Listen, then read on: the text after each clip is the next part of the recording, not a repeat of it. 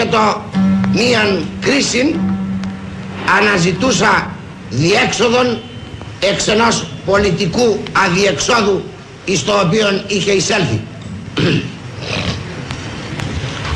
Από μακρού χρόνου η αδυναμία της συνεννοήσεως μεταξύ των υπευθύνων πολιτικών παραγόντων της χώρας παραπάσαν επίκληση του ανωτάτου άρχοντος της χώρας είχε περιαγάγει την χώρα εις αδιέξοδον. Η κατάσταση αυτή προστιθεμένη εις μίαν αναρχική αντίληψη η οποία είχε επιβληθεί σχεδόν εις όλα τα άτομα της κοινωνίας είχε δημιουργήσει τον έσχατον κίνδυνο να αλωθεί η χώρα από τον κομμουνισμό. Οι Έλληνες και κατά ιστορική παράδοση αλλά και κατά την βασική κοινωνική αντίληψη και αγωγή δεν είναι ποτέ ευεπίφοροι προς τον κομμουνισμό διότι ο κομμουνισμός δεν δύναται να έχει ουδέν σημείων κοινών με τον ελληνοχριστιανισμό που αποτελεί την βάση της διαπαιδαγωγήσεως των Ελλήνων κατά των δρόμων της ιστορίας των. Προ αυτής της καταστάσεως ο εθνικός στρατός ένοπλη δυνάμεις της χώρας η μόνη ουδετέρα εις των χώρων του πολιτικού κατασπαραγμού δύναμης η οποία υπήρχε έκρινεν ότι όφιλε να παρέμβει για να αποτρέψει των δρόμων προς τον κρυμνών. Κυρίες και κύριοι, αυτός ο Χατζατζάρης και οι όμοιοι του κάθισαν στο σβέρκο του ελληνικού λαού για 7 χρόνια.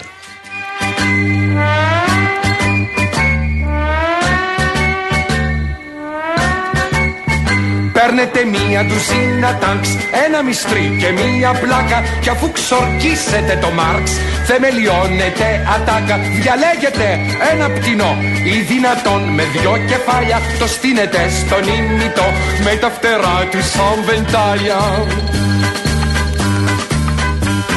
Ελλάς Ελλήνων Χριστιανών άνευ βουλής και εκλογών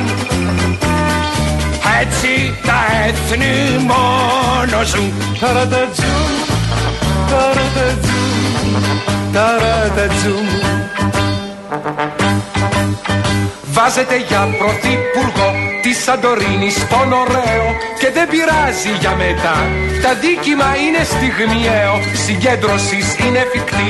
Το maximum ενός ατόμου και έτσι αποφεύγεται η ρκτή και η εξάρθρωσης του ώμου. Ελλάς Ελλήνων Χριστιανών. Άνευ βουλής και εκλογών κύριοι έτσι τα έθνη μόνο σου Ταρατατζούμ, ταρατατζούμ, ταρατατζούμ Συλλήψεις είναι αποδεκτές Τρίτη, Τετάρτη και Σαββάτο Αλλά μπορείτε και από χτες. Για να τους έχετε από κάτω πρόσφορη μέρα για όλα αυτά. Μία από τις τόσες του Απρίλη αρχίζετε πρωί πρωί και τελειώνετε το δίλη Ελλάς Ελλήνων Χριστιανών άνευ βουλής και εκλογών έτσι τα έθνη μόνο ζουν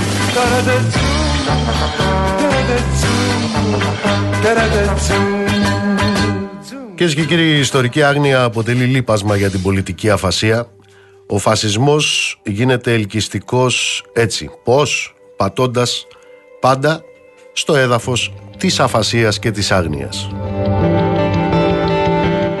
Το κράτος μας με τους ε, θύλακες της αέναης και μηδέποτε συντελούμενης ε, αποχουντοποίησης συμπεριλαμβανομένης μερίδας της περίφημης τέταρτης εξουσίας που υπηρετεί το βούρκο έχει κάθε λόγο να καλλιεργεί και την αφασία και την άγνοια ώστε έτσι να κρατά πάντα ζεστό στον κόρφο του το φίδι.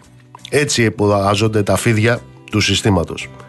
Πάνω σε αυτό το έδαφος της καλλιεργούμενης άγνοιας και της αφασίας, της ιστορικής παραχάραξης και της μαζικού τύπου πολιτικής λοβοτομής αναπτύσσονται οι γνωστές θεωρίες για το πόσο καλύτερα ήταν τα πράγματα επιχούντας. Ήταν τότε που οι τύποι αυτοί έφτιαχναν λέει δρόμους. Ήταν τότε που κοιμόμασταν λέει με τις πόρτες και τα παράθυρα ανοιχτά. Κάποια στιγμή βέβαια ξυπνήσαμε και έλειπε η μισή Κύπρος. Η μαύρη επέτειος λοιπόν αποτελεί μια πρώτης τάξης ευκαιρία να θυμηθούμε την αλήθεια και η αλήθεια είναι ότι δεν υπάρχει χούντα στην Ελλάδα και οπουδήποτε στον κόσμο που να μην είναι κυλισμένη στο αίμα της τρομοκρατίας που να μην είναι κυλισμένη στο αίμα των δολοφονιών στην αγριότητα των ανατοκόσμο εάτεσα που να μην είναι κυλισμένη και βουτυγμένη στην ταξική βαρβαρότητα και στο βούρκο της διαφθοράς. Όσον αφορά στο ζήτημα της διαφθοράς, της βρωμιάς και της δυσοδείας με τους ε, ημέτερους ε, συνταγματάρχες είχαμε εκείνη ακριβώς τη διαφθορά και εκείνη την ε, τάχα μου τιμιότητα που άρμοζε στη γελιότητά τους. Ήταν τόσο γελιοί όσο και οι κομπίνες τους, για παράδειγμα, στην υπόθεση με τα κρέατα του Μπαλόπουλου. Ήταν τόσο αντιφαυλοκράτες τάχα μου, όσο και οι τακτοποιήσεις των ε, γαμπρών του Πατακού, των αδελφών του Παπαδόπουλου και των ίδιων των ε, πραξικοπηματιών που ξέρετε τι ήταν το πρώτο πράγμα το οποίο νομοθέτησαν όταν έβγαλαν τις ερπίστριες στους δρόμους. Τον διπλασιασμό των μισθών τους. Αυτό ήταν. Σημειώστε το εξής. Ξαναλέω, μία από τις πρώτες πράξεις των Χουντέων ήταν να δώσουν αυξήσεις στον εαυτό τους. Με τον αναγκαστικό νόμο 5 του 1967 οι Παπαδόπουλοι, οι Πατακοί, οι Μακαρέζοι φρόντισαν να υπερδιπλασιάσουν τον μισθό του Πρωθυπουργού. Και εκείνος λοιπόν ο μισθός από τις 23.600 πήγε στις 45.000 και ο μισθός των υπουργών και των υφυπουργών από τις 22.400 που ήταν πήγε στις 35.000 δραχμές τότε. Αυτοί ήταν οι αντιφαυλοκράτες, αυτοί ήταν οι λιτοί και δωρικοί τύποι οι οποίοι κάθισαν στο σβέρκο του ελληνικού λαού. Αυτοί ήταν που κατέβασαν τα τάγκς για να σώσουν την Ελλάδα τάχα μου από την ε, φαυλοκρατία. Αυτοί λοιπόν οι χατζατζάριδες, αυτοί οι φασίστες ήταν τόσο τίμιοι και τόσο αντικομφορμιστές όσο και οι τρεις βίλες του Παπαδόπουλου. Τρεις. Μία στο ψυχικό, μία στην Πάρνηθα και μία τρίτη στο Λαγονίσι. Α ναι, σημειώστε, αυτή η τρίτη, η βίλα στο Λαγονίσι, ήταν προσφορά του Ωνάση προς τον άρχη πραξικοπηματία.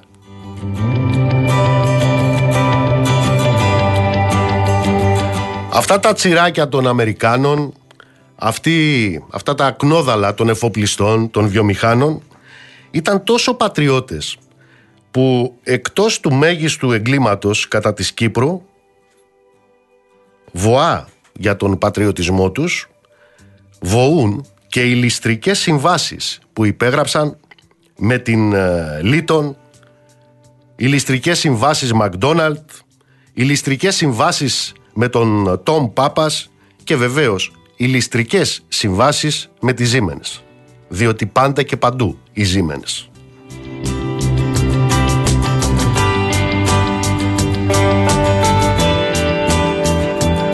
Οι τύποι αυτοί του ελληνοχριστιανικού ιδεώδους ήταν τόσο θεομπέχτες που έφτασαν να βουτάνε λεφτά ακόμα και από το παγκάρι. Είναι γνωστή η ιστορία με την ε, ανέγερση του θαυματουργού ναού του Σωτήρος και προφανώς πρόκειται περί θαυματουργού ναού διότι αόρατος. Δεν φτιάχτηκε ποτέ. Μόνο από εκεί λοιπόν, από έναν προϋπολογισμό ύψους 450 εκατομμυρίων φαγώθηκαν τα 400 εκατομμύρια.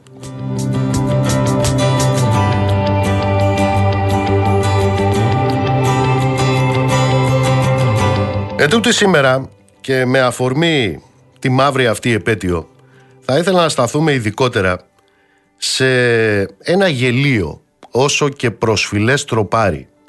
Μιλάω για αυτό το γελίο και προσφυλές ε, τροπάρι περί του δήθεν οικονομικού θαύματος της Χούντας, των συνταγματαρχών.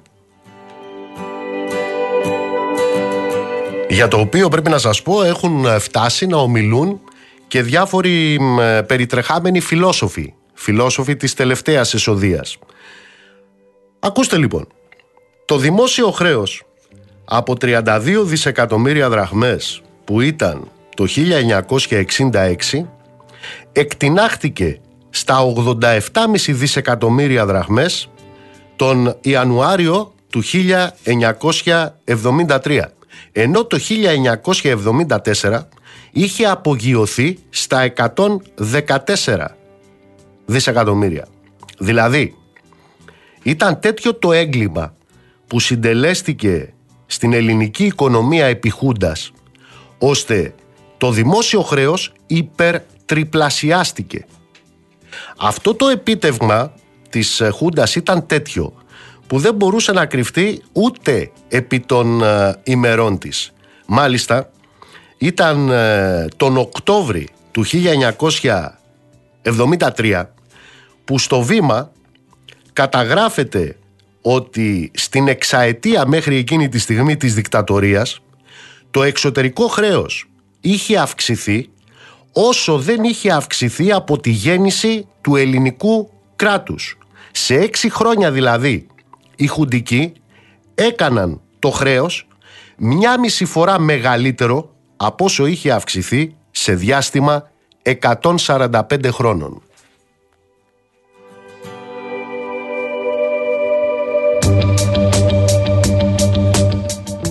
Συνέχεια οικονομικού θαύματος της Χούντας.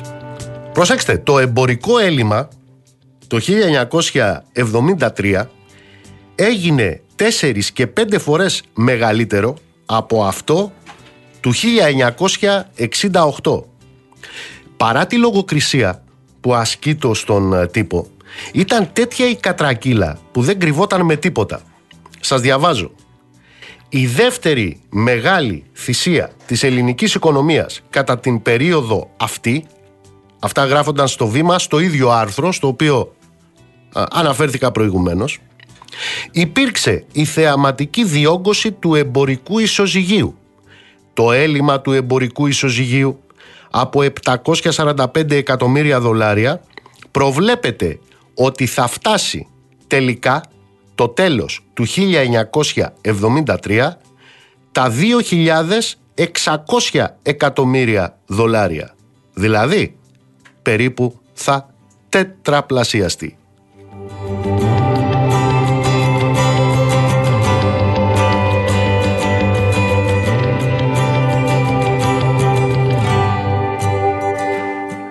Τρίτο στοιχείο του οικονομικού θαύματος των Χουντέων. Στην Ελλάδα που το 1900, την περίοδο 1961-1971 είχε το χαμηλότερο ποσοστό πληθωρισμού μεταξύ όλων των χωρών του ΟΣΑ ήταν σε μέσους όρους 2,2% ο δείκτης ε, τιμών καταναλωτή αυξήθηκε κατά 15,3% από το 1972 ως το 1973 και κατά 37,8% από τον Απρίλιο του 1973 μέχρι τον ε, Απρίλιο του επόμενου χρόνου. Και μάλιστα σε τομείς όπως τα είδη πρώτης ανάγκης και η υγεία.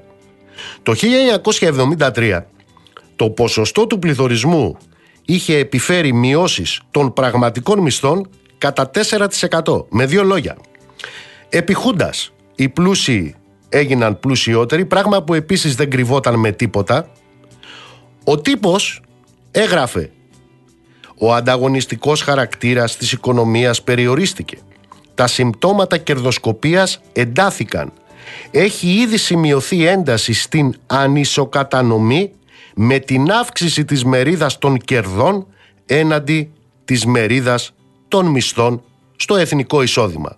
Πρέπει να προσθεθεί ότι η τελευταία πληθωριστική διαδικασία δεν έθιξε τα υπέρογκα κέρδη της περίοδου αυτής. Αυτό ήταν το θαύμα τους. Να κάνουν τους πλούσιους πλουσιότερους.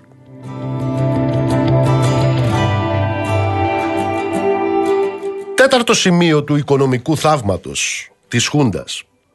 Το ποσοστό των δαπανών για την εκπαίδευση στο σύνολο των γενικών κρατικών δαπανών μειώθηκε από 11,6% σε 10% όταν οι δαπάνες για την άμυνα, για την άμυνα και την δημόσια ασφάλεια, τη δημόσια ασφάλεια του αστυνομοκρατικού καθεστώτος μέσα σε μία πενταετία σχεδόν είχαν διπλασιαστεί.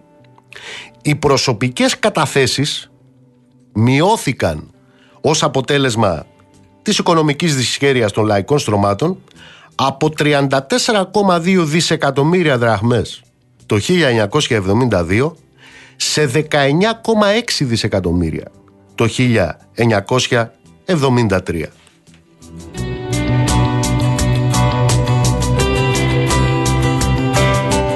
Προσέξτε λοιπόν για ποιο οικονομικό θαύμα μιλούν οι πάτρονες της ιστορικής αφασίας και της πολιτικής άγνοιας.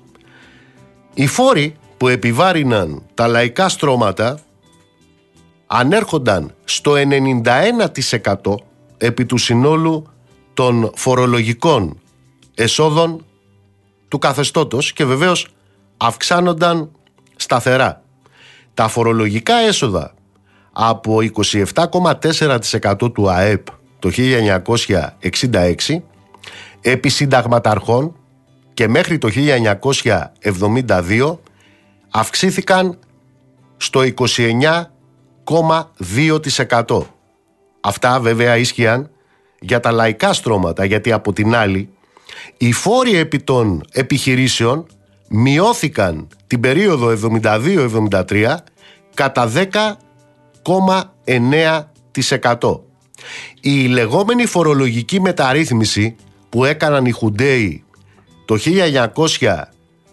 1968 μετέφερε το φορολογικό φορτίο στους ώμους των εργατών, στους ώμους εργατικής τάξης με τις μεγάλες επιχειρήσεις και τους πλουτοκράτες να απολαμβάνουν όλο και μεγαλύτερα φορολογικά προνόμια. Ποια ήταν η συνέπεια; Οι φοροαπαλλαγές 464 μεγάλων επιχειρήσεων το 1971 ήταν κατά τρεις φορές υψηλότερες από τους φόρους που οι ίδιες εταιρείες είχαν καταβάλει.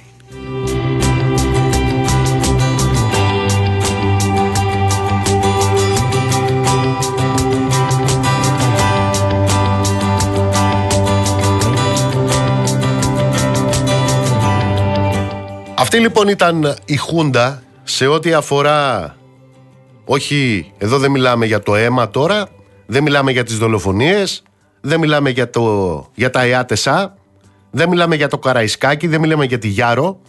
Εδώ μιλάμε για τους πάτρονες εκείνων οι οποίοι χρησιμοποιούν το φασισμό για να κάνουν τις δουλειές τους. Ο φασισμός λοιπόν σε αυτή τη χώρα απ' τη μια σήμαινε φορολογικά και κάθε λογής προνόμια σε ντόπια και σε ξένα μονοπόλια, χαριστικές πράξεις στους φιλικά προσκύμενους στη Χούντα, στους Ονάσιδες, στους Τόμ Πάπες και βεβαίως τι άλλο τους πρόσφερε; Τους πρόσφερε φτηνό και φημωμένο εργατικό δυναμικό. τους πρόσφερε απαλλαγές από δασμούς και πακτολό επιχορηγήσεων. Σε ποιους; Σε εργολάβους, σε βιομήχανους, σε μεγαλεμπόρους, σε μεγαλοξενοδόχους. Επιβολή 300 ειδικών μέτρων παροχής πλήρους ελευθερίας στο εγχώριο και στο ξένο κεφάλαιο για να κερδοσκοπεί χωρίς κανένα έλεγχο. Από την άλλη μεριά βέβαια είχαμε ξεχαρβάλωμα όλων των οικονομικών δικτών, είχαμε αποσάρθρωση της εγχώριας παραγωγής, είχαμε βάρη στον ελληνικό λαό και μία πλασματική δίθεν ανάπτυξη που πίσω της έκρυβε αθρώες εισαγωγές, επιμήκυνση πιστώσεων και τεχνητή κυκλοφορία χρήματος που προέκυπτε από αναγκαστικό δανεισμό και άλλες τέτοιες υψηλού επίπεδου δημοσιονομικές αλχημίες. Αυτό ήταν το οικονομικό τάχα μου θαύμα του καθεστώτος των Χουντέων. Αυτά είναι και τα παραμύθια της, της Χαλιμάς από τους γκεμπελίσκους επιγόνους τους και από τους βεβαίως τακτοποιημένους εκείνης της μαύρης για τον τόπο περίοδου.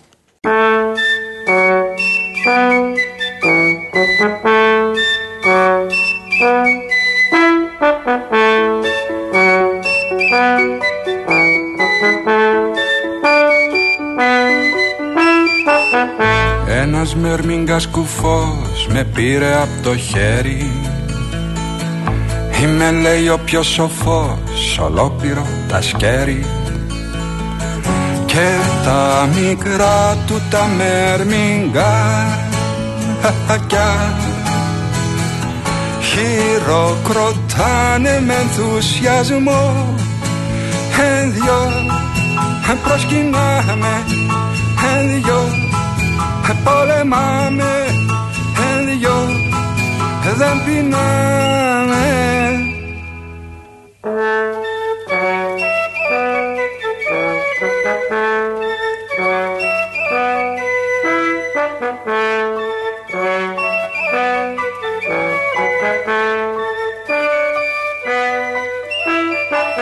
Τα βολεύεις μια χαρά σπουδαίο μου μερμήγκι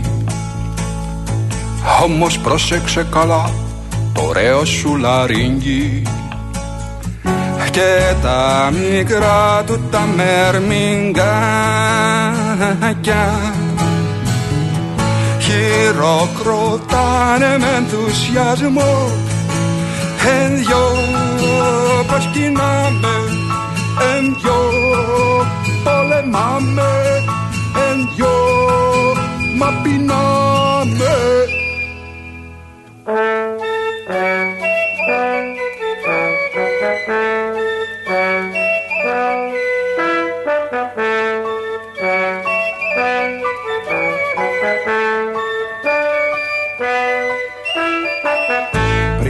πριν προφτάσω να του πω το σύστημα να αλλάξει. Πλάκος όλο το χωριό το μέρμιγκα να χάψει. Και τα μικρά του τα μέρμιγκα χειροκροτάνε με ενθουσιασμό. Εν δυο προσκυνάμε εν δυο μα πεινάμε εν δυο θα σε φάμε Εδώ είμαστε Real FM 97 και 8 στην Αθήνα. Ο Γιάννης Καραγκευρέκης είναι στη ρύθμιση του ήχου. Η Ειρήνη Κούρτη είναι στο τηλεφωνικό μας κέντρο στο 211-200-8200. Ηλεκτρονική τρόπη επικοινωνίας με SMS, γραφετερία, αλκενό, το μήνυμά σας και αποστολή στο 19600 με email στη διεύθυνση στούντιο παπάκι realfm.gr. Νίκος Μπογιόπουλος στα μικρόφωνα του αληθινού σταθμού της χώρας. Θα είμαστε μαζί μέχρι τις 9.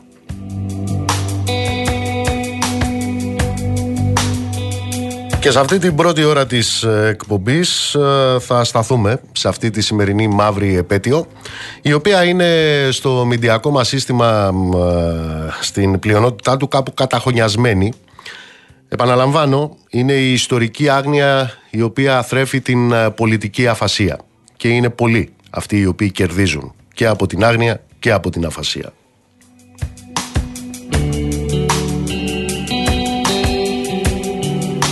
Και ως εκ τούτου λοιπόν περιδιαβαίνουν τύποι σαν αυτόν που μου έχει στείλει ένα μήνυμα σιγά που θα έλειπαν αυτοί οι τύποι.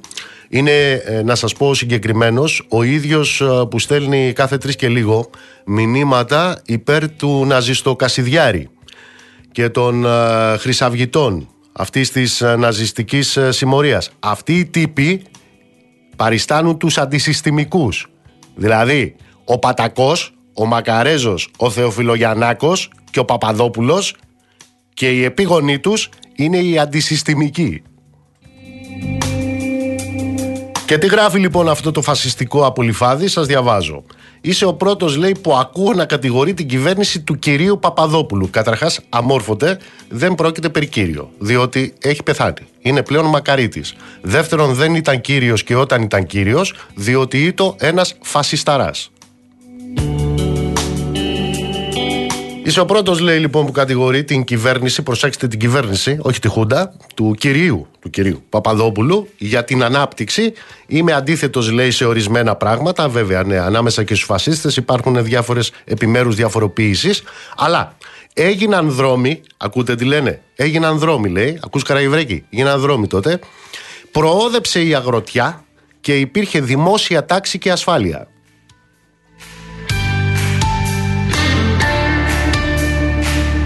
Το πρώτο για τους δρόμους το αφήνω μπας και πάρεις κανένα δρόμο και βρεθείς εκεί που πρέπει να βρεθείς.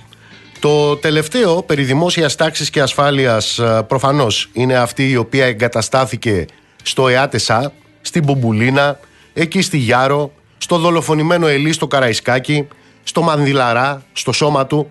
Αυτή ήταν η δημόσια ασφάλειά σας. Τώρα σε ό,τι αφορά την αγροτιά, επειδή επαναλαμβάνω, είπαμε η άγνοια είναι αυτή η οποία δημιουργεί τους μύθους. Στον αγροτικό τομέα όπου απασχολεί το, το 44% του οικονομικά ενεργού πληθυσμού της χώρας αντί της πενταετούς πρόβλεψης του καθεστώτος των Πατακών και των Παπαδοπουλαίων για ανάπτυξη 5,2% η αγροτική οικονομία αναπτύχθηκε κατά μόλις 1,8% την περίοδο 1967 1974 σε αντίθεση με το 4,2% κατά την περίοδο 1963-1966. Οι εξαγωγές αγροτικών προϊόντων μειώθηκαν από το 63% του συνόλου των εξαγωγών το 1968 στο 48%. Επαναλαμβάνω, από 63% στο 48% το 1972. Το αποτέλεσμα; Το αποτέλεσμα ήταν το κατακεφαλήν αγροτικό εισόδημα να πέσει από το 55% στο 43% του μέσου κατακεφαλήν εθνικού εισοδήματος. Κατάλαβες φασίστα, ψεύτη.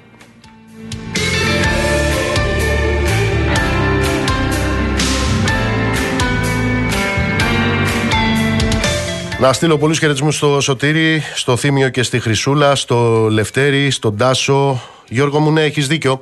Σήμερα ο κύριος ε, Μητσοτάκης έκανε μια ανάρτηση επί τη επαιτίο και εκεί κάπου προς το τέλος, αφού είπε ότι είπε, ε, γράφτηκε εκεί στο αρχικό του μήνυμα ότι οι Έλληνες τιμούν, τιμούν τη σημερινή επέτειο. Ε, το κατάβαλαν οι λογογράφοι του οι οποίοι υπολείπονται λίγο σε Μωυσή σε σχέση με τον ε, Πρωθυπουργό μας και αλλάξανε τη λέξη μετά και το έβαλαν οι Έλληνες υποδέχονται. Η αρχική ναι ήταν έτσι. Οι Έλληνες τιμούν. Α, κάνω μια στάση εδώ και σε ευχαριστώ Κωνσταντίνε που μου το, που μου το θύμισες γιατί είναι της περασμένης εβδομάδας. Είδα λοιπόν ότι την περασμένη εβδομάδα ο Υπουργός Υγείας, ο κύριος Πλεύρης, εξέφρασε κάτι παραπανάκια σχετικά με τη φωτογραφία που φαίνεται ο ίδιος με τον Κασιδιάρη. Πρόκειται για μια φωτογραφία την οποία δημοσίευσα στον ημεροδρόμο, στο άρθρο μου εκεί που έστελνα τις καλησπέρες μου στον αντιφασισμό του κυρίου Μητσοτάκη ήταν σε εκείνο το άρθρο στο οποίο σημείωνα ότι αυτοί οι οποίοι εδώ και 8 χρόνια και οι προηγούμενοι ε, δεν έχουν φροντίσει να έχει τελειώσει η δίκη της ε, χρυσής Αυγής για να έχουμε αμετάκλητο ε, αποτέλεσμα. Αυτοί οι οποίοι κλήθηκαν στη δίκη της χρυσής Αυγής αλλά δεν πήγαν ποτέ για να καταθέσουν, μιλάω για τη Νέα Δημοκρατία, αυτοί οι οποίοι ε, έχουν στελέχη τους, τα οποία έπαιρναν ευχετήριες κάρτες από τον Πατακό, τα παλιότερα Πάσχα, αυτοί οι οποίοι είχαν παραλάβει από τον Μιχαλολιάκο την νεολαία, την ηγεσία της νεολαίας της ΕΠΕΝ, και ο Βορύδης δεν ήταν αυτός. Η ΕΠΕΝ θυμάστε τι ήταν. Ήταν το χουντικό φασιστικό κατασκεύασμα που είχε φτιάξει ο Παπαδόπουλος από τον Κορυδαλό. Αυτοί λοιπόν έρχονται σήμερα και φέρνουν τροπολογίες τη μία μετά την άλλη στην οποία παίζουν με την άθλια θεωρία των δύο άκρων για να βάλουν φραγμό υποτίθεται στο ναζιστικό, στην ναζιστική παραφιάδα του ναζιστή με τη σβάστηκα, του Κασιδιάρη. Αυτό ήταν το άρθρο μου και εκεί λοιπόν ε, υπήρχε αυτή η φωτογραφία και έγραψε ο κύριος Πλεύρης σε ανάρτησή του τα εξής.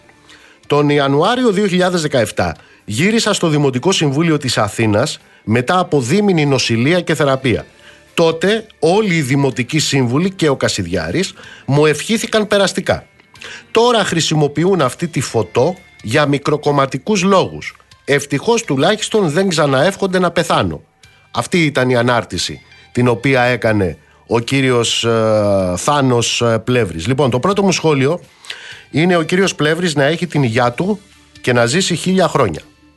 Το δεύτερο σχόλιο μου είναι ότι, α, όσο να είναι προκαλεί μια εντύπωση, αλήθεια είναι, ότι ο κύριος Υπουργός της κυβερνήσεως Μητσοτάκη εκφράζεται με τόση ευκολία για τη χειραψία με τον Κασιδιάρη στο πλαίσιο, λέει, της ανθρωπιάς. Μάλιστα. Πρέπει να πω ότι δεν γνώριζα ότι οι Ναζί, οι Ναζί, οι Ναζισταράδες, οι Ναζισταράδες έχουν ανθρωπιά. Εγώ πάντως πρέπει να σας πω πως ούτε πεθαμένος δεν θα έκανα χειραψία με έναν τέτοιο ναζισταρά, χιτλερικό. Και το τρίτο σχόλιο που έχω να κάνω είναι ότι θα εκτιμούσα ιδιαιτέρως εάν ο κύριος Πλεύρης έκανε και ανάλογες αναρτήσεις όπου θα έδινε εξηγήσεις και για μερικά άλλα πράγματα. Για παράδειγμα, για τις φωτογραφίες και τα βίντεο στα οποία εμφανίζεται μαζί με χρυσαυγίτικα φασισταριά να καίνε τουρκικές σημαίες και να φωνάζουν όλο πάθος Τούρκοι Μογγόλοι δολοφόνοι. Αυτά γίνονταν τότε που ο κύριος Πλεύρης ήταν νεαρέο βεβαίως και εμφανιζόταν σε συγκέντρωση χρυσαυγητών το 1996. Όπως επίσης να κάνει και καμιά ανάρτηση για αυτά τα οποία έλεγε αρκετά χρόνια αργότερα, αλλά όχι και τόσο μακρινά με το σήμερα, δηλαδή το 2011, τότε που έλεγε για τους μετανάστες ότι η φύλαξη των συνόρων δεν υφίσταται χωρίς την ύπαρξη νεκρών. Επαναλαμβάνω, η φύλαξη συνόρων δεν υφίσταται χωρίς την ύπαρξη νεκρών. Αυτά έλεγε ο τότε ε, βουλευτής του Λάος, του Καρατζαφέρη και σήμερα υπουργός του κυρίου Μητσοτάκη. Και επίσης να κάνει και καμιά ανάρτηση για, τον, ε, για την υπεράσπιση στον ε, δηλωμένο ναζισταρά ε, Κώστα Πλεύρη, εδώ δεν τοποθετούμεθα απέναντι στον γιο, αλλά στον δικηγόρο του Ναζισταρά Πλεύρη, όσον αφορά εκείνο το αντισημιτικό βιβλίο για τους Εβραίους, εκεί που στα δικαστήρια ο κύριος Θάνος Πλεύρης, όπως τονίστηκε και σε ένα ρεπορτάζ αποκαλυπτικό του κυρίου Ψαρά, ο κύριος Πλεύρης λοιπόν, ο κύριος Πλεύρης ο αμάρτησα για τον πατέρα μου, εκεί ήταν συνήγορος λοιπόν του Ναζισταρά Κώστα Πλεύρη, στις δίκες για εκείνο το βιβλίο και δεν είχε διστάσει μέσα στη δίκη να δηλώσει ότι εμείς λέει κάνουμε μάχη κατά του ρατσισμού μέσα από αυτό το βιβλίο. Από ποιο βιβλίο; Από ένα βιβλίο το οποίο έγραφε ότι τα ΕΣΕΣ απετέλουν το κάφημα της Λευκής Φυλής. Αυτό το βιβλίο υπερασπιζόταν ως συνήγορος ο κύριος Πλεύρης. Περιμένω να κάνει καμία ανάρτηση και γι' αυτά.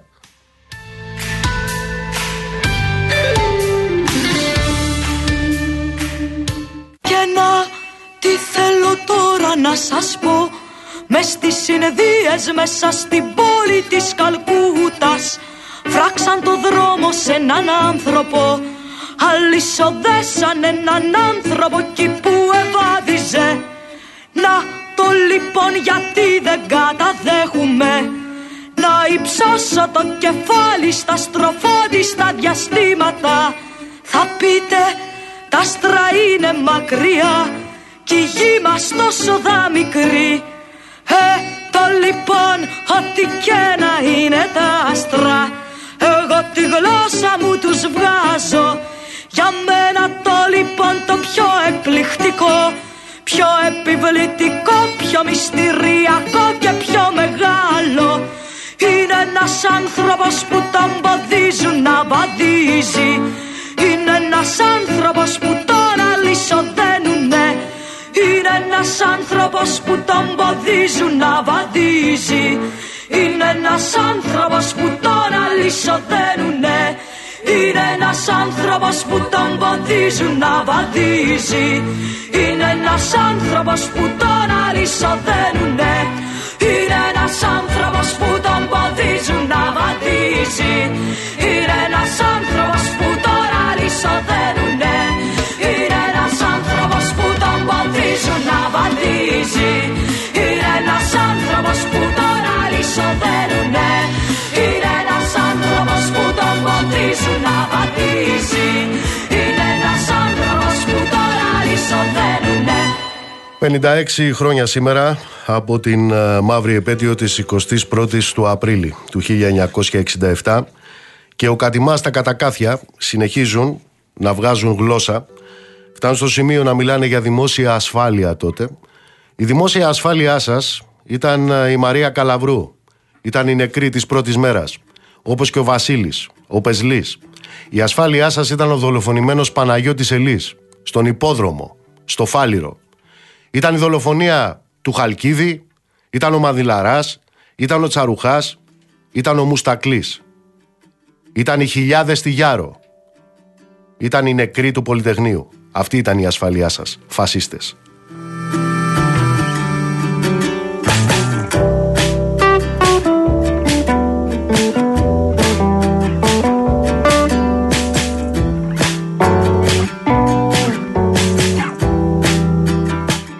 Όσο για την αντισυστημικότητά σας, είχε και τότε έναν εισαγγελέα, τον Κόλια. Σήμερα ξαναβγήκαν οι εισαγγελείς, η Τέος βεβαίως, Σεριάννη. Μιλάμε για τέτοια αντισυστημικότητα. Οι ταγματαλίτες, οι φασίστες, οι δικτάτορες και οι σβαστικοφόροι.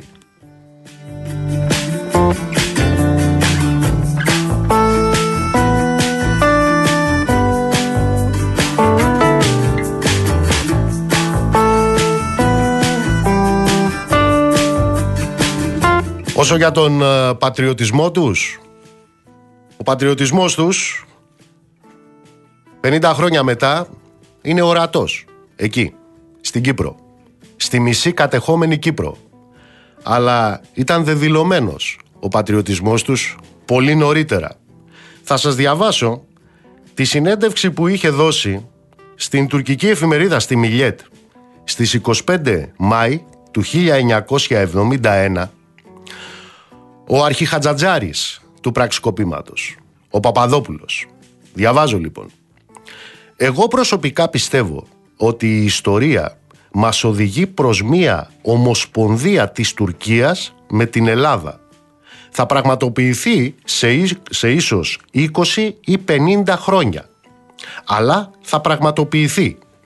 Ακούγονται ακόμη οι φωνές του Ατατούρκ και του Βενιζέλου Πρέπει να ενώσουμε τις δύο ακτές του Αιγαίου. Θέλω ιδιαιτέρως να υπογραμμίσω την πίστη μου στην αναγκαιότητα πραγματοποιήσεως αυτής της Ομοσπονδίας. Εάν είχα μαγική δύναμη θα έκανα το παν για, να την, για την πραγματοποίηση της Ομοσπονδίας και θα οδηγούσα πάρα αυτά τον λαό μας προς αυτήν την κατεύθυνση. Επαναλαμβάνω, αυτή είναι η συνέντευξη που είχε δώσει ο δικτάτορας Παπαδόπουλος στην ε, Μιλιέτ 25 Μάη του 1971. Αυτοί είναι οι πατριώτες. Αυτοί ήταν οι πατριώτες χουντέοι φασίστες. Οι επίγονοι των ταγματαλιτών της κατοχής. Τα κνόδαλα των Αμερικάνων. Αυτοί οι οποίοι ήταν τόσο λιτοδίαιτοι που έμεναν στην ε, Βίλα του στο Λαγονίσι. Για αυτούς μιλάμε σήμερα.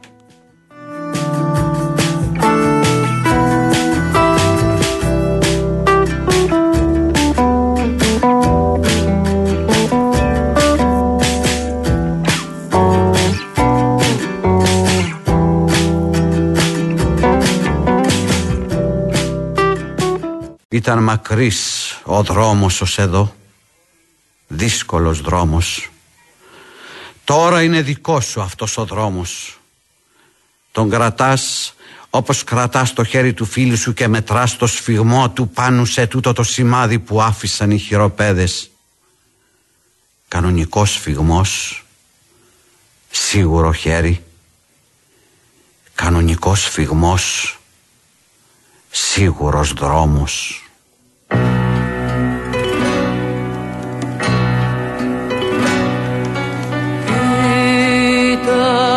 Ήταν μακρύς ο δρόμος ως εδώ. Πολύ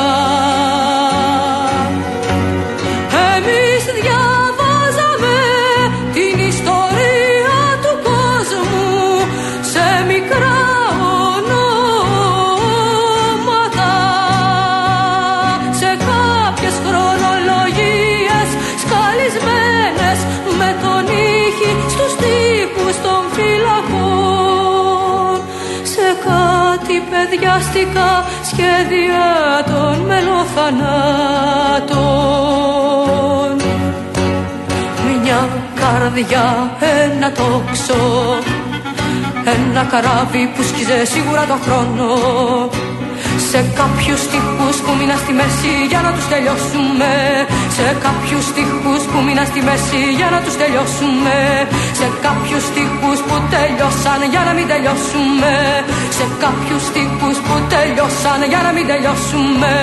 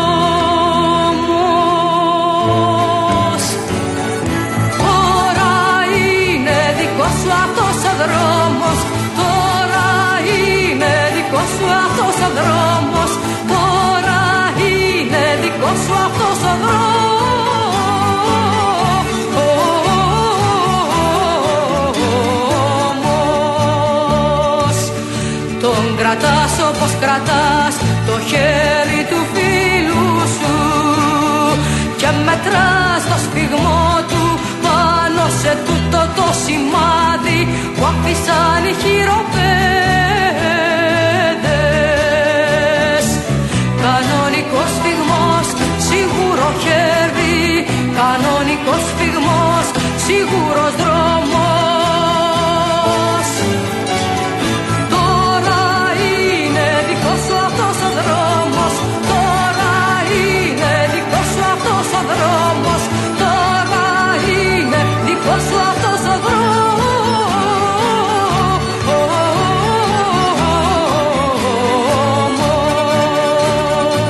Καλησπέρα, καλησπέρα σε όσους μπήκατε τώρα στη συχνότητα. Δεύτερη ώρα της εκπομπής Real FM 97 και 8 στην Αθήνα. Γιάννης Καραγκευρέκη στην ε, ρύθμιση του ήχου. Ειρήνη Κούρτη στο τηλεφωνικό μας κέντρο.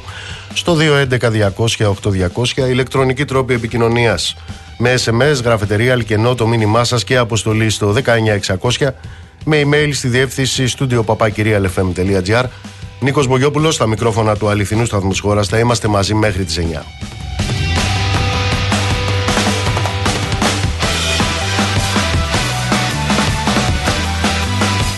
Είχα προγραμματίσει η πρώτη ώρα της εκπομπής να είναι αφιερωμένη στη σημερινή μαύρη επέτειο. Θα επιμικίνουμε λίγο την αναφορά μας ε, στην ε, επέτειο της, ε, του πραξικοπήματος. Με αφορμή κάποια μηνύματα που έχω Και αναφέρομαι στον κύριο, ο οποίος ε, μου έστειλε το μήνυμα ότι κάνω λάθος και ότι δεν θα πρέπει να γίνεται καμία αναφορά στη Χούντα για να υπάρξει ηλίθη. Διαφωνώ καθέτος οριζοντίως και διαγωνίως, καλέ μου κύριε. Και διαφωνώ διότι όποιος ξεχνά, όταν μετά έρθει η ώρα να θυμηθεί, ξαναθυμάται με επώδυνο τρόπο. Και διαφωνώ επίσης διότι θεωρώ ότι ο εξευτελισμός πρέπει να γίνεται τέλειος. Και αυτό γίνεται μόνο με έναν τρόπο. Μέσω της ε, δημοσιοποίησης. Όλα τα υπόλοιπα είναι συγκάλυψη και ξέπλυμα.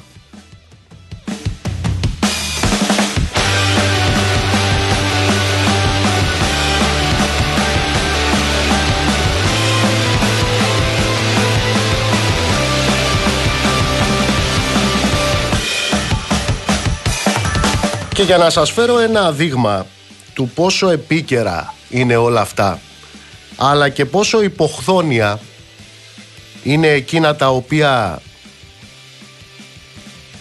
τοποθετούνται με έναν τρόπο θετικό απέναντι στη λύθη είναι αυτό το οποίο θα σας αναφέρω τώρα. Καταρχάς να σας πω ότι το Πολεμικό Μουσείο είναι φορέας επιπτευόμενος, εποπτευόμενος από το ΓΕΘΑ.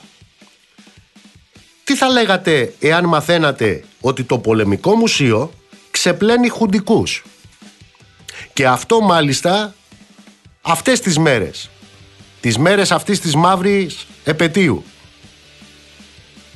Διαβάζω λοιπόν στο, στην ιστοσελίδα Army Voice από την καλή μου φίλη την Ιωάννα την Ηλιάδη ότι εκεί λοιπόν στο Πολεμικό Μουσείο τώρα, τώρα έχουμε μία έκθεση διαφόρων στολών από το 1821 έως και το 2017 οι οποίες ανήκουν σε ιδιώτη συλλέκτη. Προσέξτε τώρα. Ανάμεσα λέει στις άλλες στρατιωτικές στολές υπάρχει και μία του 1968 η οποία ανήκει στον Αντώνης Σκαρμαλιοράκη. Ποιος ήταν αυτός; Αυτός ήταν προσωπικός φίλος του Παπαδόπουλου και εμπνευστής της σκευωρίας που οδήγησε στη δίκη των αεροπόρων. Και έρχεται το 2023 η δημοκρατία μας και στο πλαίσιο της εκθέσεως στρατιωτικών στολών για το μεγαλείο του έθνους και περιλαμβάνει τη στολή του συγκεκριμένου στο Πολεμικό Μουσείο. Πρόκειται μάλιστα λέει για τη θερινή στολή που φορούσε το 1968 ένα χρόνο δηλαδή μετά την επιβολή της ε, Χούντας.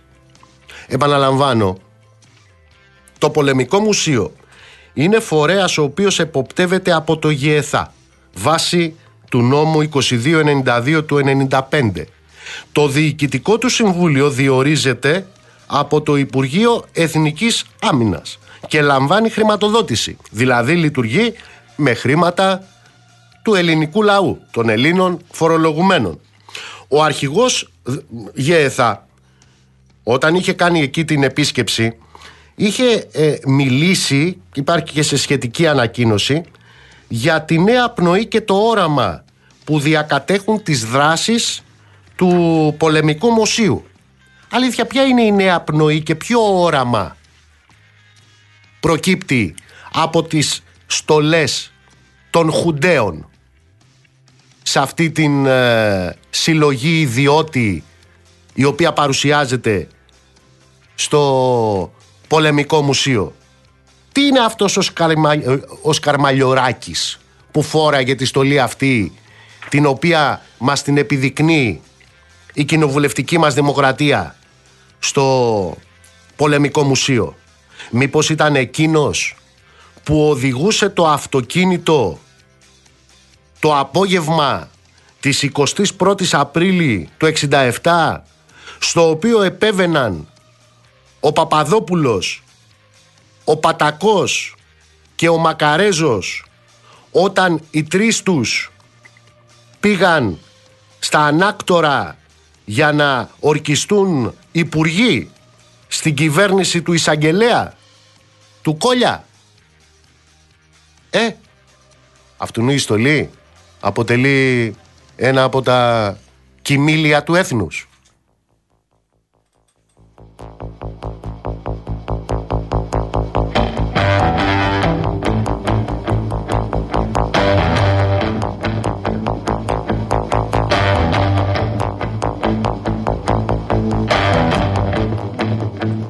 Αλλά ξέρετε αφού πιάσαμε την ε, ιστορία σήμερα πρέπει να σας πω ότι υπάρχει και μία άλλη 21η Απρίλη. Είναι η 21η Απρίλη του 1963.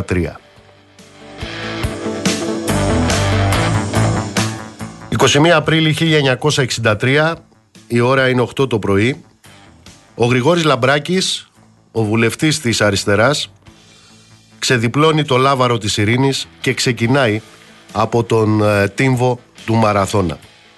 Η περιοχή παντού είναι σπαρμένη με ασφαλίτες και με χωροφύλακες για τη διαφύλαξη λέει του νόμου και της τάξης. Σύμφωνα με τον νόμο, όπως τον είχε υπαγορεύσει η κυβέρνηση του Εθνάρχη Καραμαλή, εκείνη η πρώτη μαραθώνια πορεία ειρήνης, τι ήταν, ήταν παράνομη και η τέλεσή της είχε απαγορευτεί ρητά.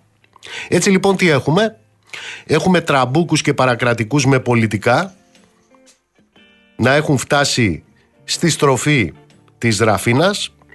Εκεί προσθέθηκαν αυτοί οι τραμπούκοι στις τάξεις των ε, χωροφυλάκων και εκεί ακριβώς ο Γρηγόρης Λαμπράκης δέχτηκε το πρώτο χτύπημα. Ήταν εκεί που τραμπούκοι και ένστολοι έπεσαν πάνω στον ε, βουλευτή Μελίσσα. Ο Λαμπράκης συνεχίζει την πορεία του. Είναι ακριβώς εκείνο το σημείο που ξεδιπλώνει την αφίσα με το σύνθημα 42 χιλιόμετρα μαραθώνας Αθήνα και προχωράει. Ο Λαμπράκης φτάνει στο Πικέρμι μαζί και οι μαραθωνοδρόμοι που τον ε, συνοδεύουν. Εκεί αποτείουν φόρο τιμής στον τάφο των πατριωτών που είχαν εκτελεστεί από τους Γερμανούς. Και είναι ακριβώς σε εκείνο το σημείο που οι χωροφύλακες επιτίθενται στους δημοσιογράφους που κάλυπταν την πορεία. Ο Λαμπράκης συνεχίζει. Η ώρα έχει φτάσει 10 το πρωί. Οι χωροφύλακες συλλαμβάνουν τους μαραθωνοδρόμους που πορεύονται μαζί με τον ε, Γρηγόρη Λαμπράκη. Από εκείνο το σημείο και μετά ο βουλευτής συνεχίζει μόνος του και φτάνουμε πια στο 14ο χιλιόμετρο όταν 30 χωροφύλακες ορμούν επάνω στο Λαμπράκη. Ο εισαγγελέας αποφαίνεται τα εξής η πορεία ειρήνης συνιστά αδίκημα εις βαθμών πλημελήματος διοκόμενων επαυτοφόρο. Έτσι λοιπόν ο βουλευτής ΣΕΔΑ, ο εκλεγμένος εκπρόσωπος του λαού, πέφτει θύμα απαγωγής από ασφαλίτες.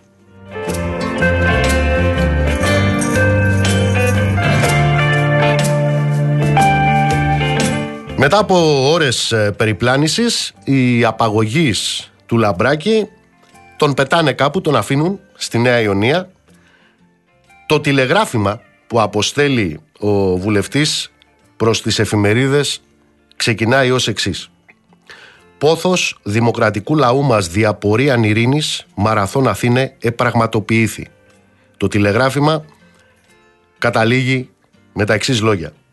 Δυστυχώς διεπίστωσα ότι η δημοκρατία δεν υπάρχει στην Ελλάδα όταν εκλεκτοί του λαού κυριολεκτικώς καταρακώνονται. Ο Λαμπράκης μετά από εκείνη την ημέρα είναι πια εξαιρετικά ενοχλητικός για το Αμερικανόδουλο μετεμφυλιακό κράτος. Και η συνέχεια θα δοθεί ένα μήνα αργότερα.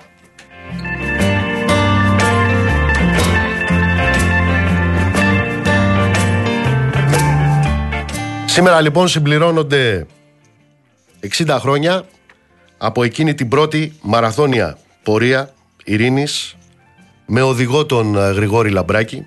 Εκείνη η πορεία η οποία είχε χαρακτηριστεί παράνομη από την κυβέρνηση του Εθνάρχη Καραμαλή.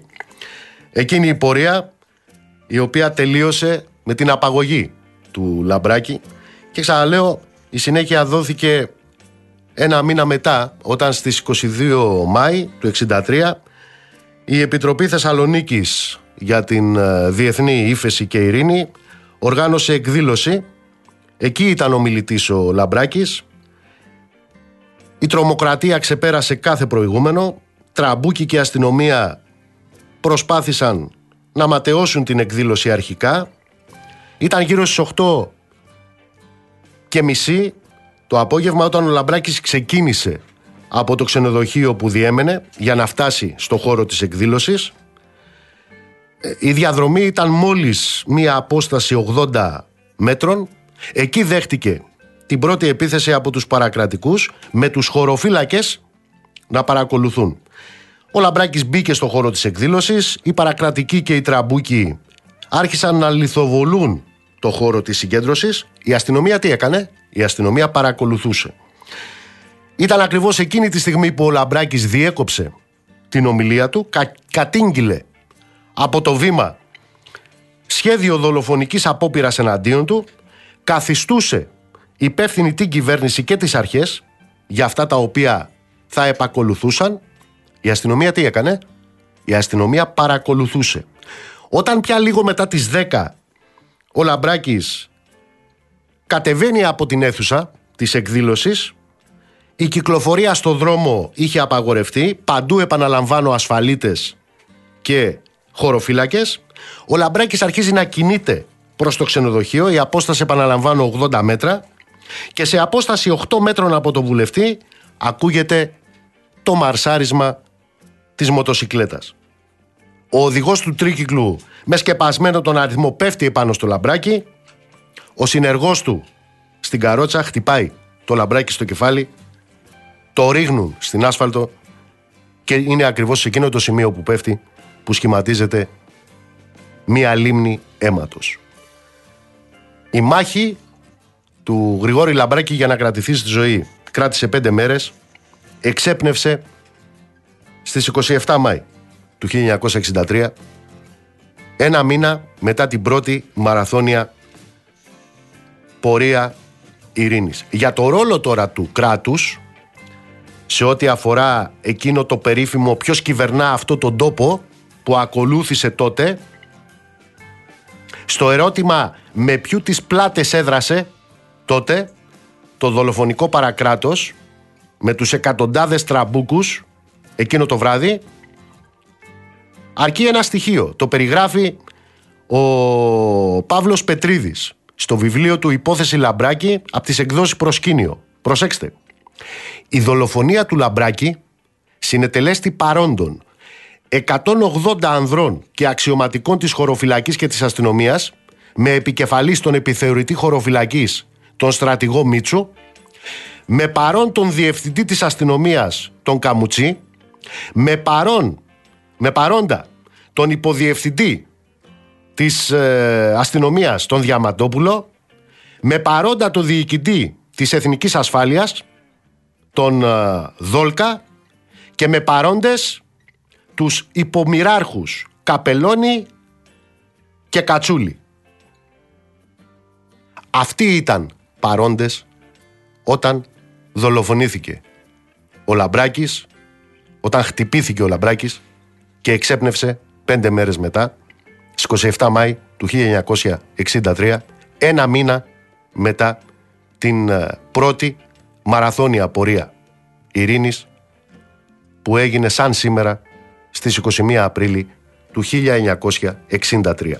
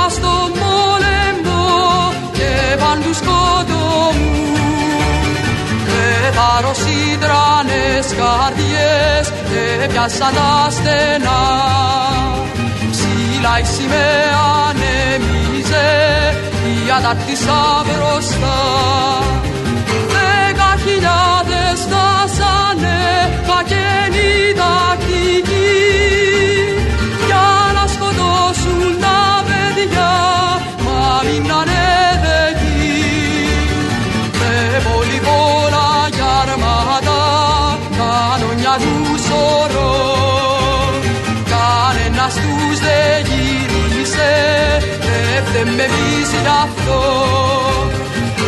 ένας με δέκα ημέρες έξι κρατήσαμε γερά και δεν περάσαν τις γραμμές μ' όλα τους τα πειρά Βάζεξαν και φαρμακερά αέρια και καπνούς μας κάψαν την πρωτεύουσα σαν τους Γερμανούς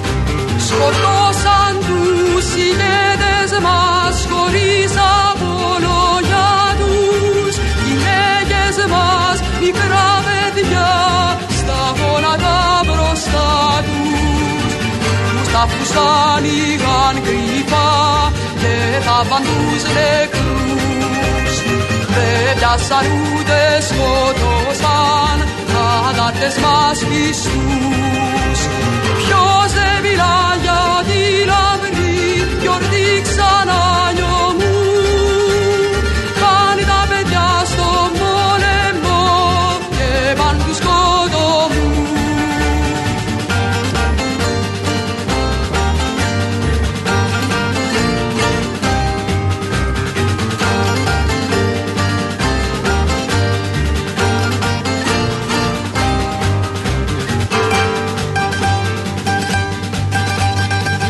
μέρα τρέμει.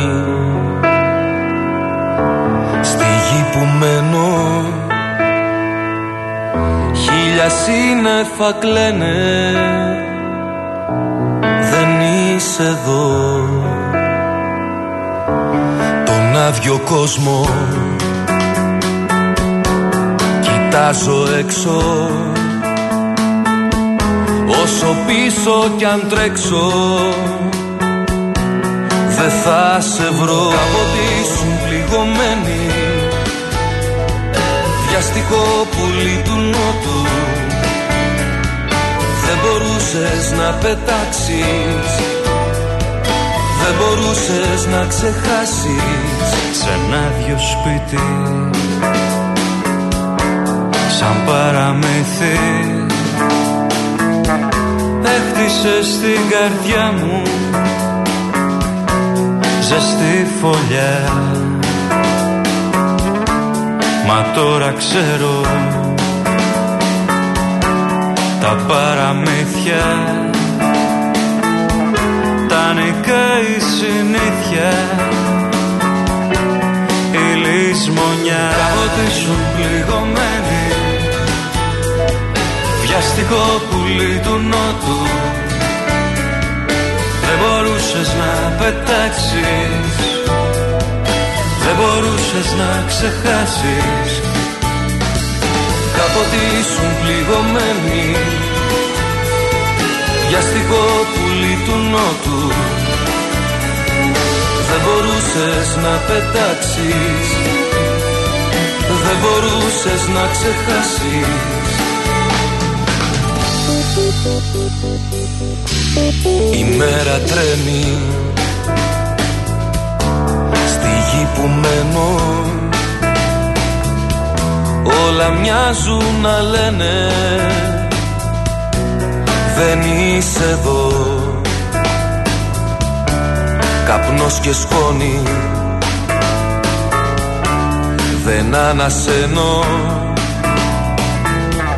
Να το τέλος γραμμένο Πια τι ζητώ Κάποτε σου πληγωμένη Βιαστικό πουλί του νότου Δεν μπορούσες να πετάξεις Δεν μπορούσες να ξεχάσεις Τη μέρα τρέμει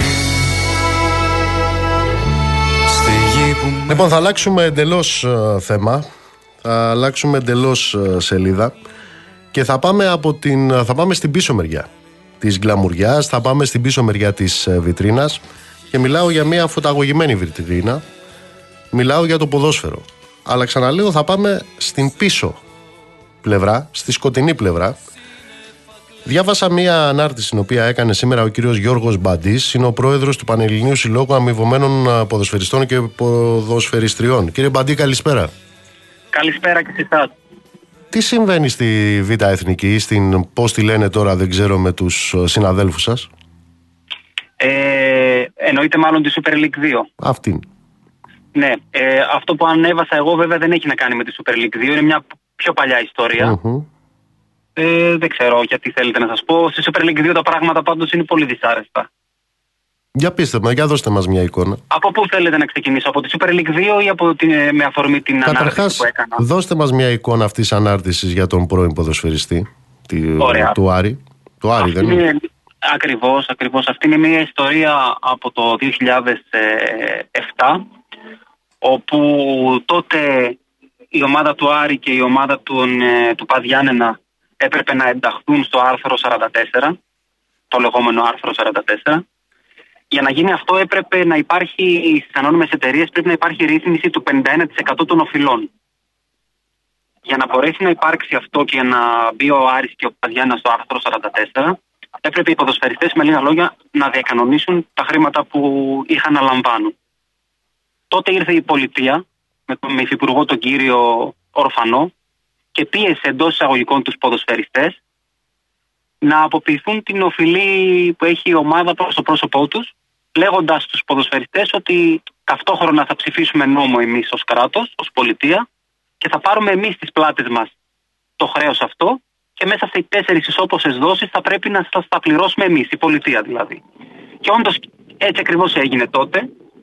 Ε, ο κύριος Ορφανός κατέβασε τον νόμο το 3606 του 2007. Ψηφίστηκε κανονικά από την Ελληνική Βουλή και η πολιτεία πήρε τα 4.800.000 ευρώ που όφυλαν αυτές οι δύο ΠΑΕ στις πλάτες της ε, λέγοντας ότι θα πρέπει σε τέσσερις όποσες δόσεις να σας τα αποπληρώσουμε. Αποδόθηκαν. Όντως-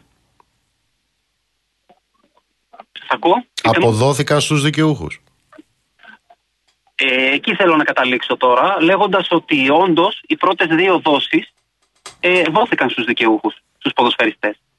Ε, για άγνωστο λόγο όμως ε, η συνέπεια αυτή δεν συνεχίστηκε και η τρίτη και τέταρτη ισόποση δόση δεν δόθηκε ποτέ στους ε, 45 δικαιούχους, στους 45 ποδοσφαιριστές και 13 χρόνια μετά, ακόμη και σήμερα, δεν μπορούμε να βρούμε λύση. Γιατί δεν έχουν δοθεί αυτά τα χρήματα, παρότι ο συγκεκριμένος νόμος μέχρι και τώρα που μιλάμε είναι σε ισχύ κανονικότατα.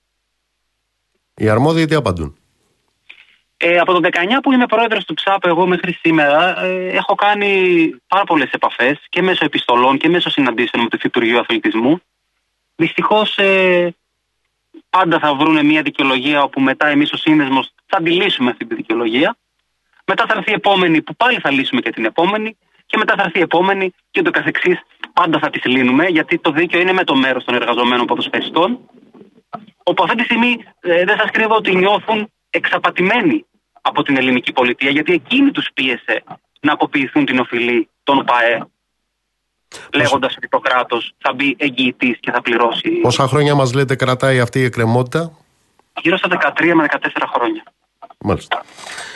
Δώστε μας μια από το εικόνα. 2010. Από το Κατανοητό. 2010. Κατανοητό.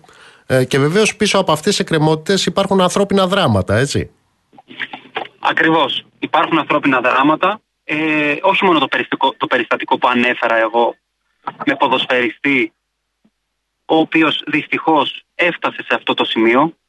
Ε, δυστυχώς έφτασε σε αυτό το σημείο, ευτυχώς δεν πέτυχε η συγκεκριμένη απόπειρα που έκανε, αλλά πολύ ανησυχώ εγώ, γιατί μπορεί να υπάρξει επόμενη η οποία θα πετύχει. Γι' αυτό καλό θα είναι ε, η πολιτεία να σκύψει πάνω σε αυτό το πρόβλημα. Είναι καλύτερο να, να, να προλάβει αυτή την κατάσταση παρά ε, να κλαίμε με κροκοδίλια δάκρυα όλοι μετά. Δώστε μας μια εικόνα τι επικρατεί σε αυτό που έλεγα εισαγωγικά στη σκοτεινή πλευρά πίσω από την κλαμουριά και τη βιτρίνα. Μιλάμε πια για τους ε, εργαζόμενους ε, ποδοσφαιριστές της ε, Super League 2 της παλιάς Β' Εθνικής και των υπόλοιπων εθνικών κατηγοριών. Α, ακριβώς. Στη Super League 2 τα πράγματα δυστυχώς είναι πάρα πολύ άσχημα. Ε, υπάρχουν ομάδες οι οποίες δεν πληρούσαν εκείνες τις προϋποθέσεις που έπρεπε για να συμμετέχουν στο πρωτάθλημα και όμως συμμετέχουν, με συνέπεια αυτές οι ομάδες να μην μπορούν να τα απεξέλθουν και οι, πληρωτε... και οι ποδοσφαιριστές να μένουν απλήρωτοι. Κάποιες από αυτές τις ομάδες να έχουν ήδη αποχωρήσει από το πρωτάθλημα. Δυστυχώς περιμένουμε κι άλλες στη συνέχεια. Ε, και αυτό που θα σας πω τώρα είναι το πιο δυσάρεστο. Το ότι φανταστείτε ότι ο μήνας που μας πέρασε, ο μήνας που ήταν και το Πάσχα, ε, ο σύνδεσμός μας σε δύο πόλεις αναγκάστηκε να, να μισθώσει, να πληρώνει, ε, καλύτερα θα το έλεγα, ε, σε εστιατόριο για να μπορούν οι ποδοσφαιριστές να πηγαίνουν και να τρώνε έστω μία φορά την ημέρα εκεί γιατί κάποιοι από αυτούς ε, τρέφονταν από συσίτια των Δήμων. Αυτή είναι η πραγματικότητα στην ε, Super League 2 σήμερα. Ποιος είναι αρμόδιος για τη διεξαγωγή του πρωταθλήματος στην uh, Super League 2? Η θεσμική φορή, η πολιτεία, η Ελληνική Ποδοσφαιρική Ομοσπονδία και η Super League 2. Πώς αντιμετωπίζουν αυτό το πρόβλημα που μας περιγράφετε; Οι ποδοσφαιριστές; Όχι, οι αρμόδιες αρχές. Ε, από ό,τι βλέπετε όχι με την ανάλογη σοβαρότητα. Δυστυχώς ένα επαγγελματικό ε, πρωτάθλημα ε, μόνο επαγγελματικό δεν είναι.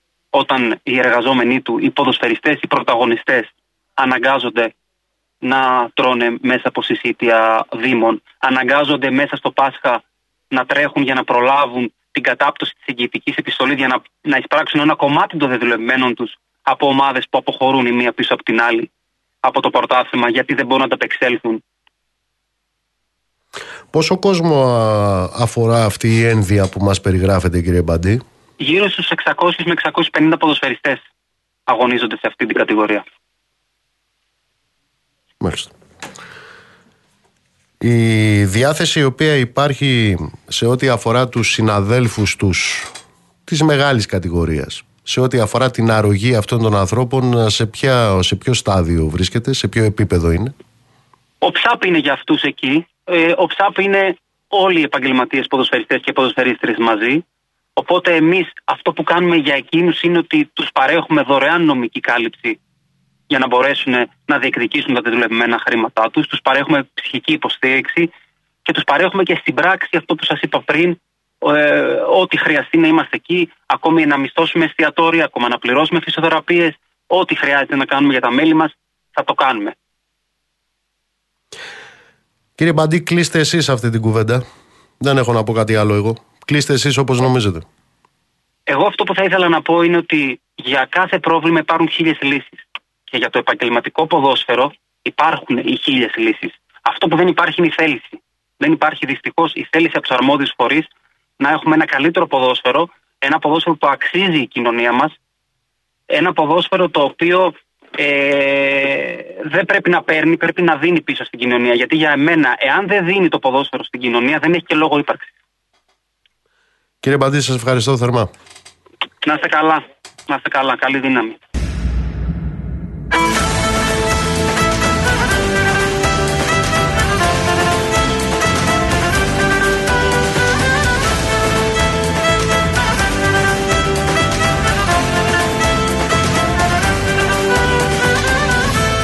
Αγάπη μια ζωή που σπαρταράει. Είναι μια μάνα που την πνίγει ο καημός. Είναι ένας άγγελος που πέφτει και πονάει. Είναι το αίμα που δακρύζει κι ο Θεός.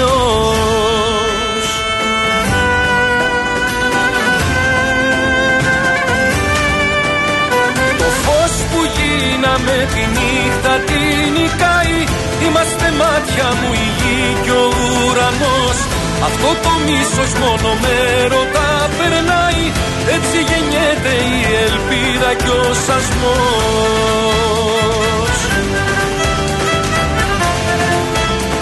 Ελπίδα και σασμός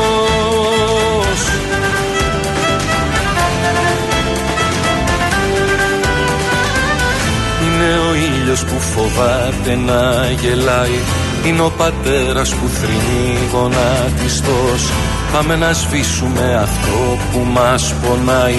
Να πλύνουμε τα λάθη που γεννά ο θυμός.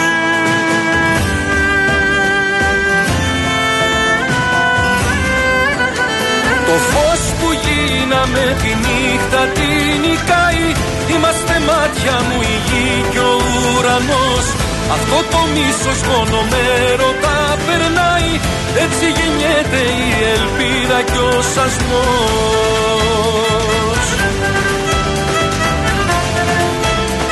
Ελπίδα και σασμός.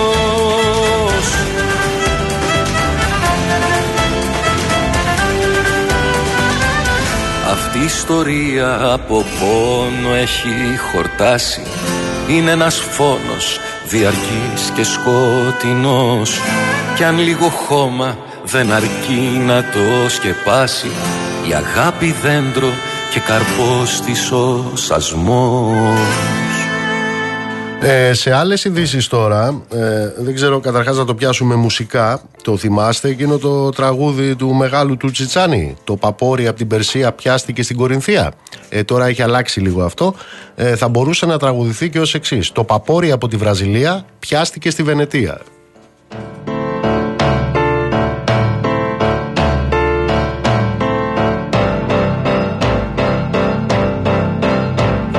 Διαβάζω, με 850 κιλά κοκαίνη πιάστηκε πλοίο συμφερόντων ε, ε, Έλληνα πλειοκτήτη στην ε, Βενετία.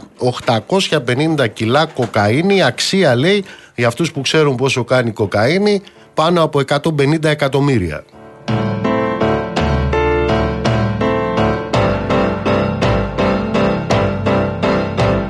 Και από ό,τι διαβάζω, η, το πλοίο λέει είναι συμφερόντων ναυτιλιακής εταιρείας ε, του κυρίου που έλεγε ότι οι εφοπλιστές κάνουν τα κακάκια τους πάνω στους πρωθυπουργούς.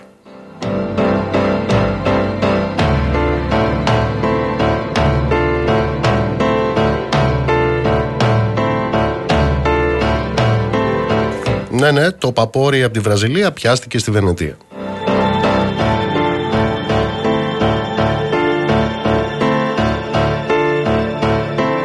Σε ό,τι αφορά τα θαύματα τώρα, διότι τελείωσε και η μεγάλη εβδομάδα, ε, το τελευταίο θαύμα είναι ότι συνέλαβαν, λέει, οι τουρκικές αρχές τη Δευτέρα, συνέλαβαν τον Μέγα, όχι τον οποιονδήποτε, τον Μέγα Αρχιμανδρίτη του, οικονομι... του Οικουμενικού Πατριαρχείου, τον Αγαθάγγελο, Αγαθάγγελος Σίσκο, γιατί λέει βούτυξε ένα ρολόι.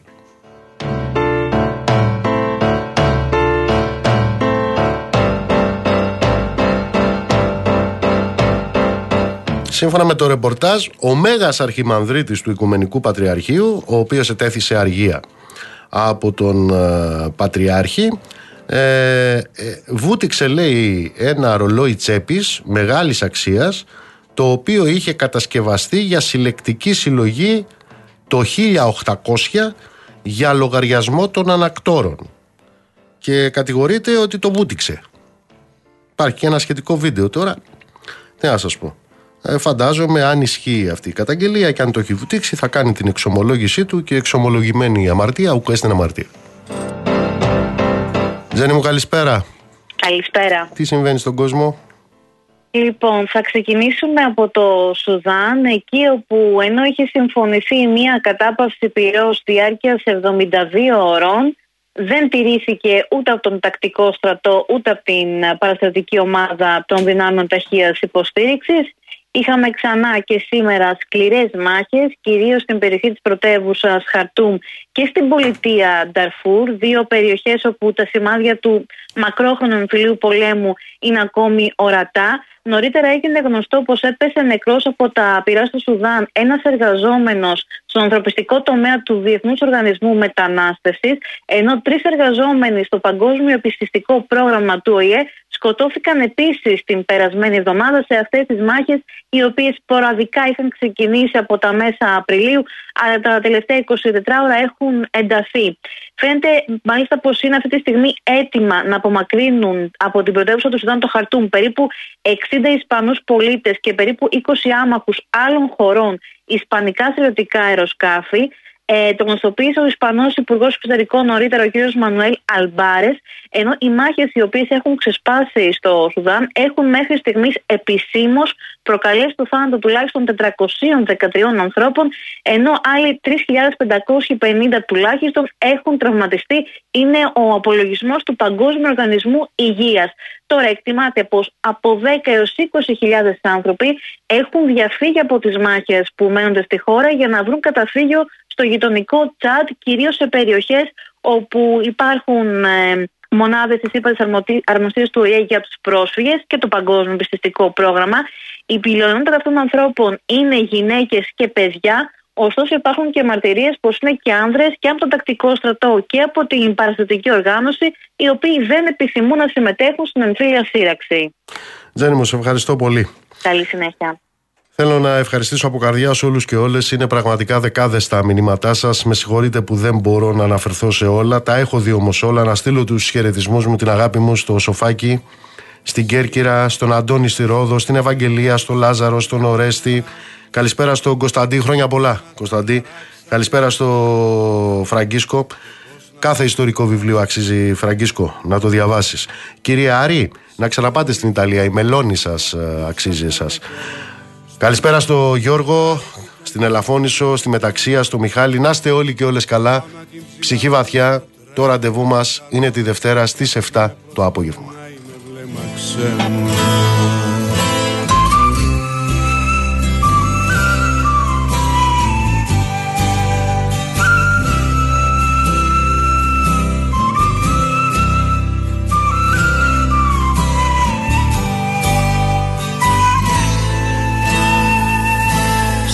Άγορα ζωήλατα και εξώτικα πουλιά και κράχτες που σωσίβια διαλαλούνε. Αγόρασα από ένα σε δυο γυμνα παιδιά και εκείνα ζαρωμένα μ' απαντούνε. Οι δόκιμες μας γέρασαν νωρίς στον κόσμο αυτό κι αν τόσο θες να κάνεις μια βαριά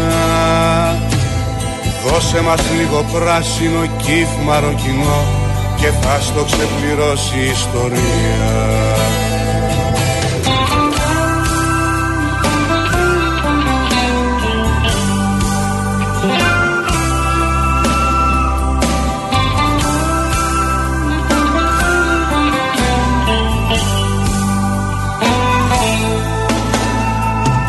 Στο πάρκο ένας μπατήρης που ζάλισε τα αυτιά.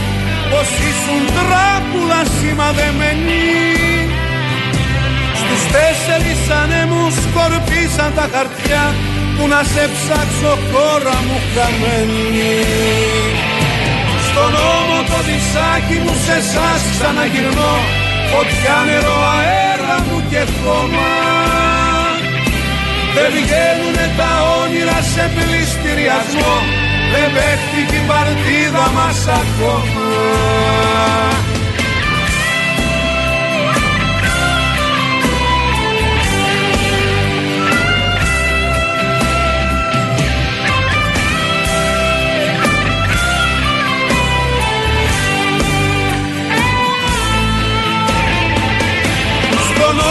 νόμο το δισάκι μου σε εσάς ξαναγυρνώ. Φωτιά νερό αέρα μου και χώμα. Δεν βγαίνουνε τα όνειρα σε πληστηριασμό. Δεν παίχτηκε η παρτίδα μας ακόμα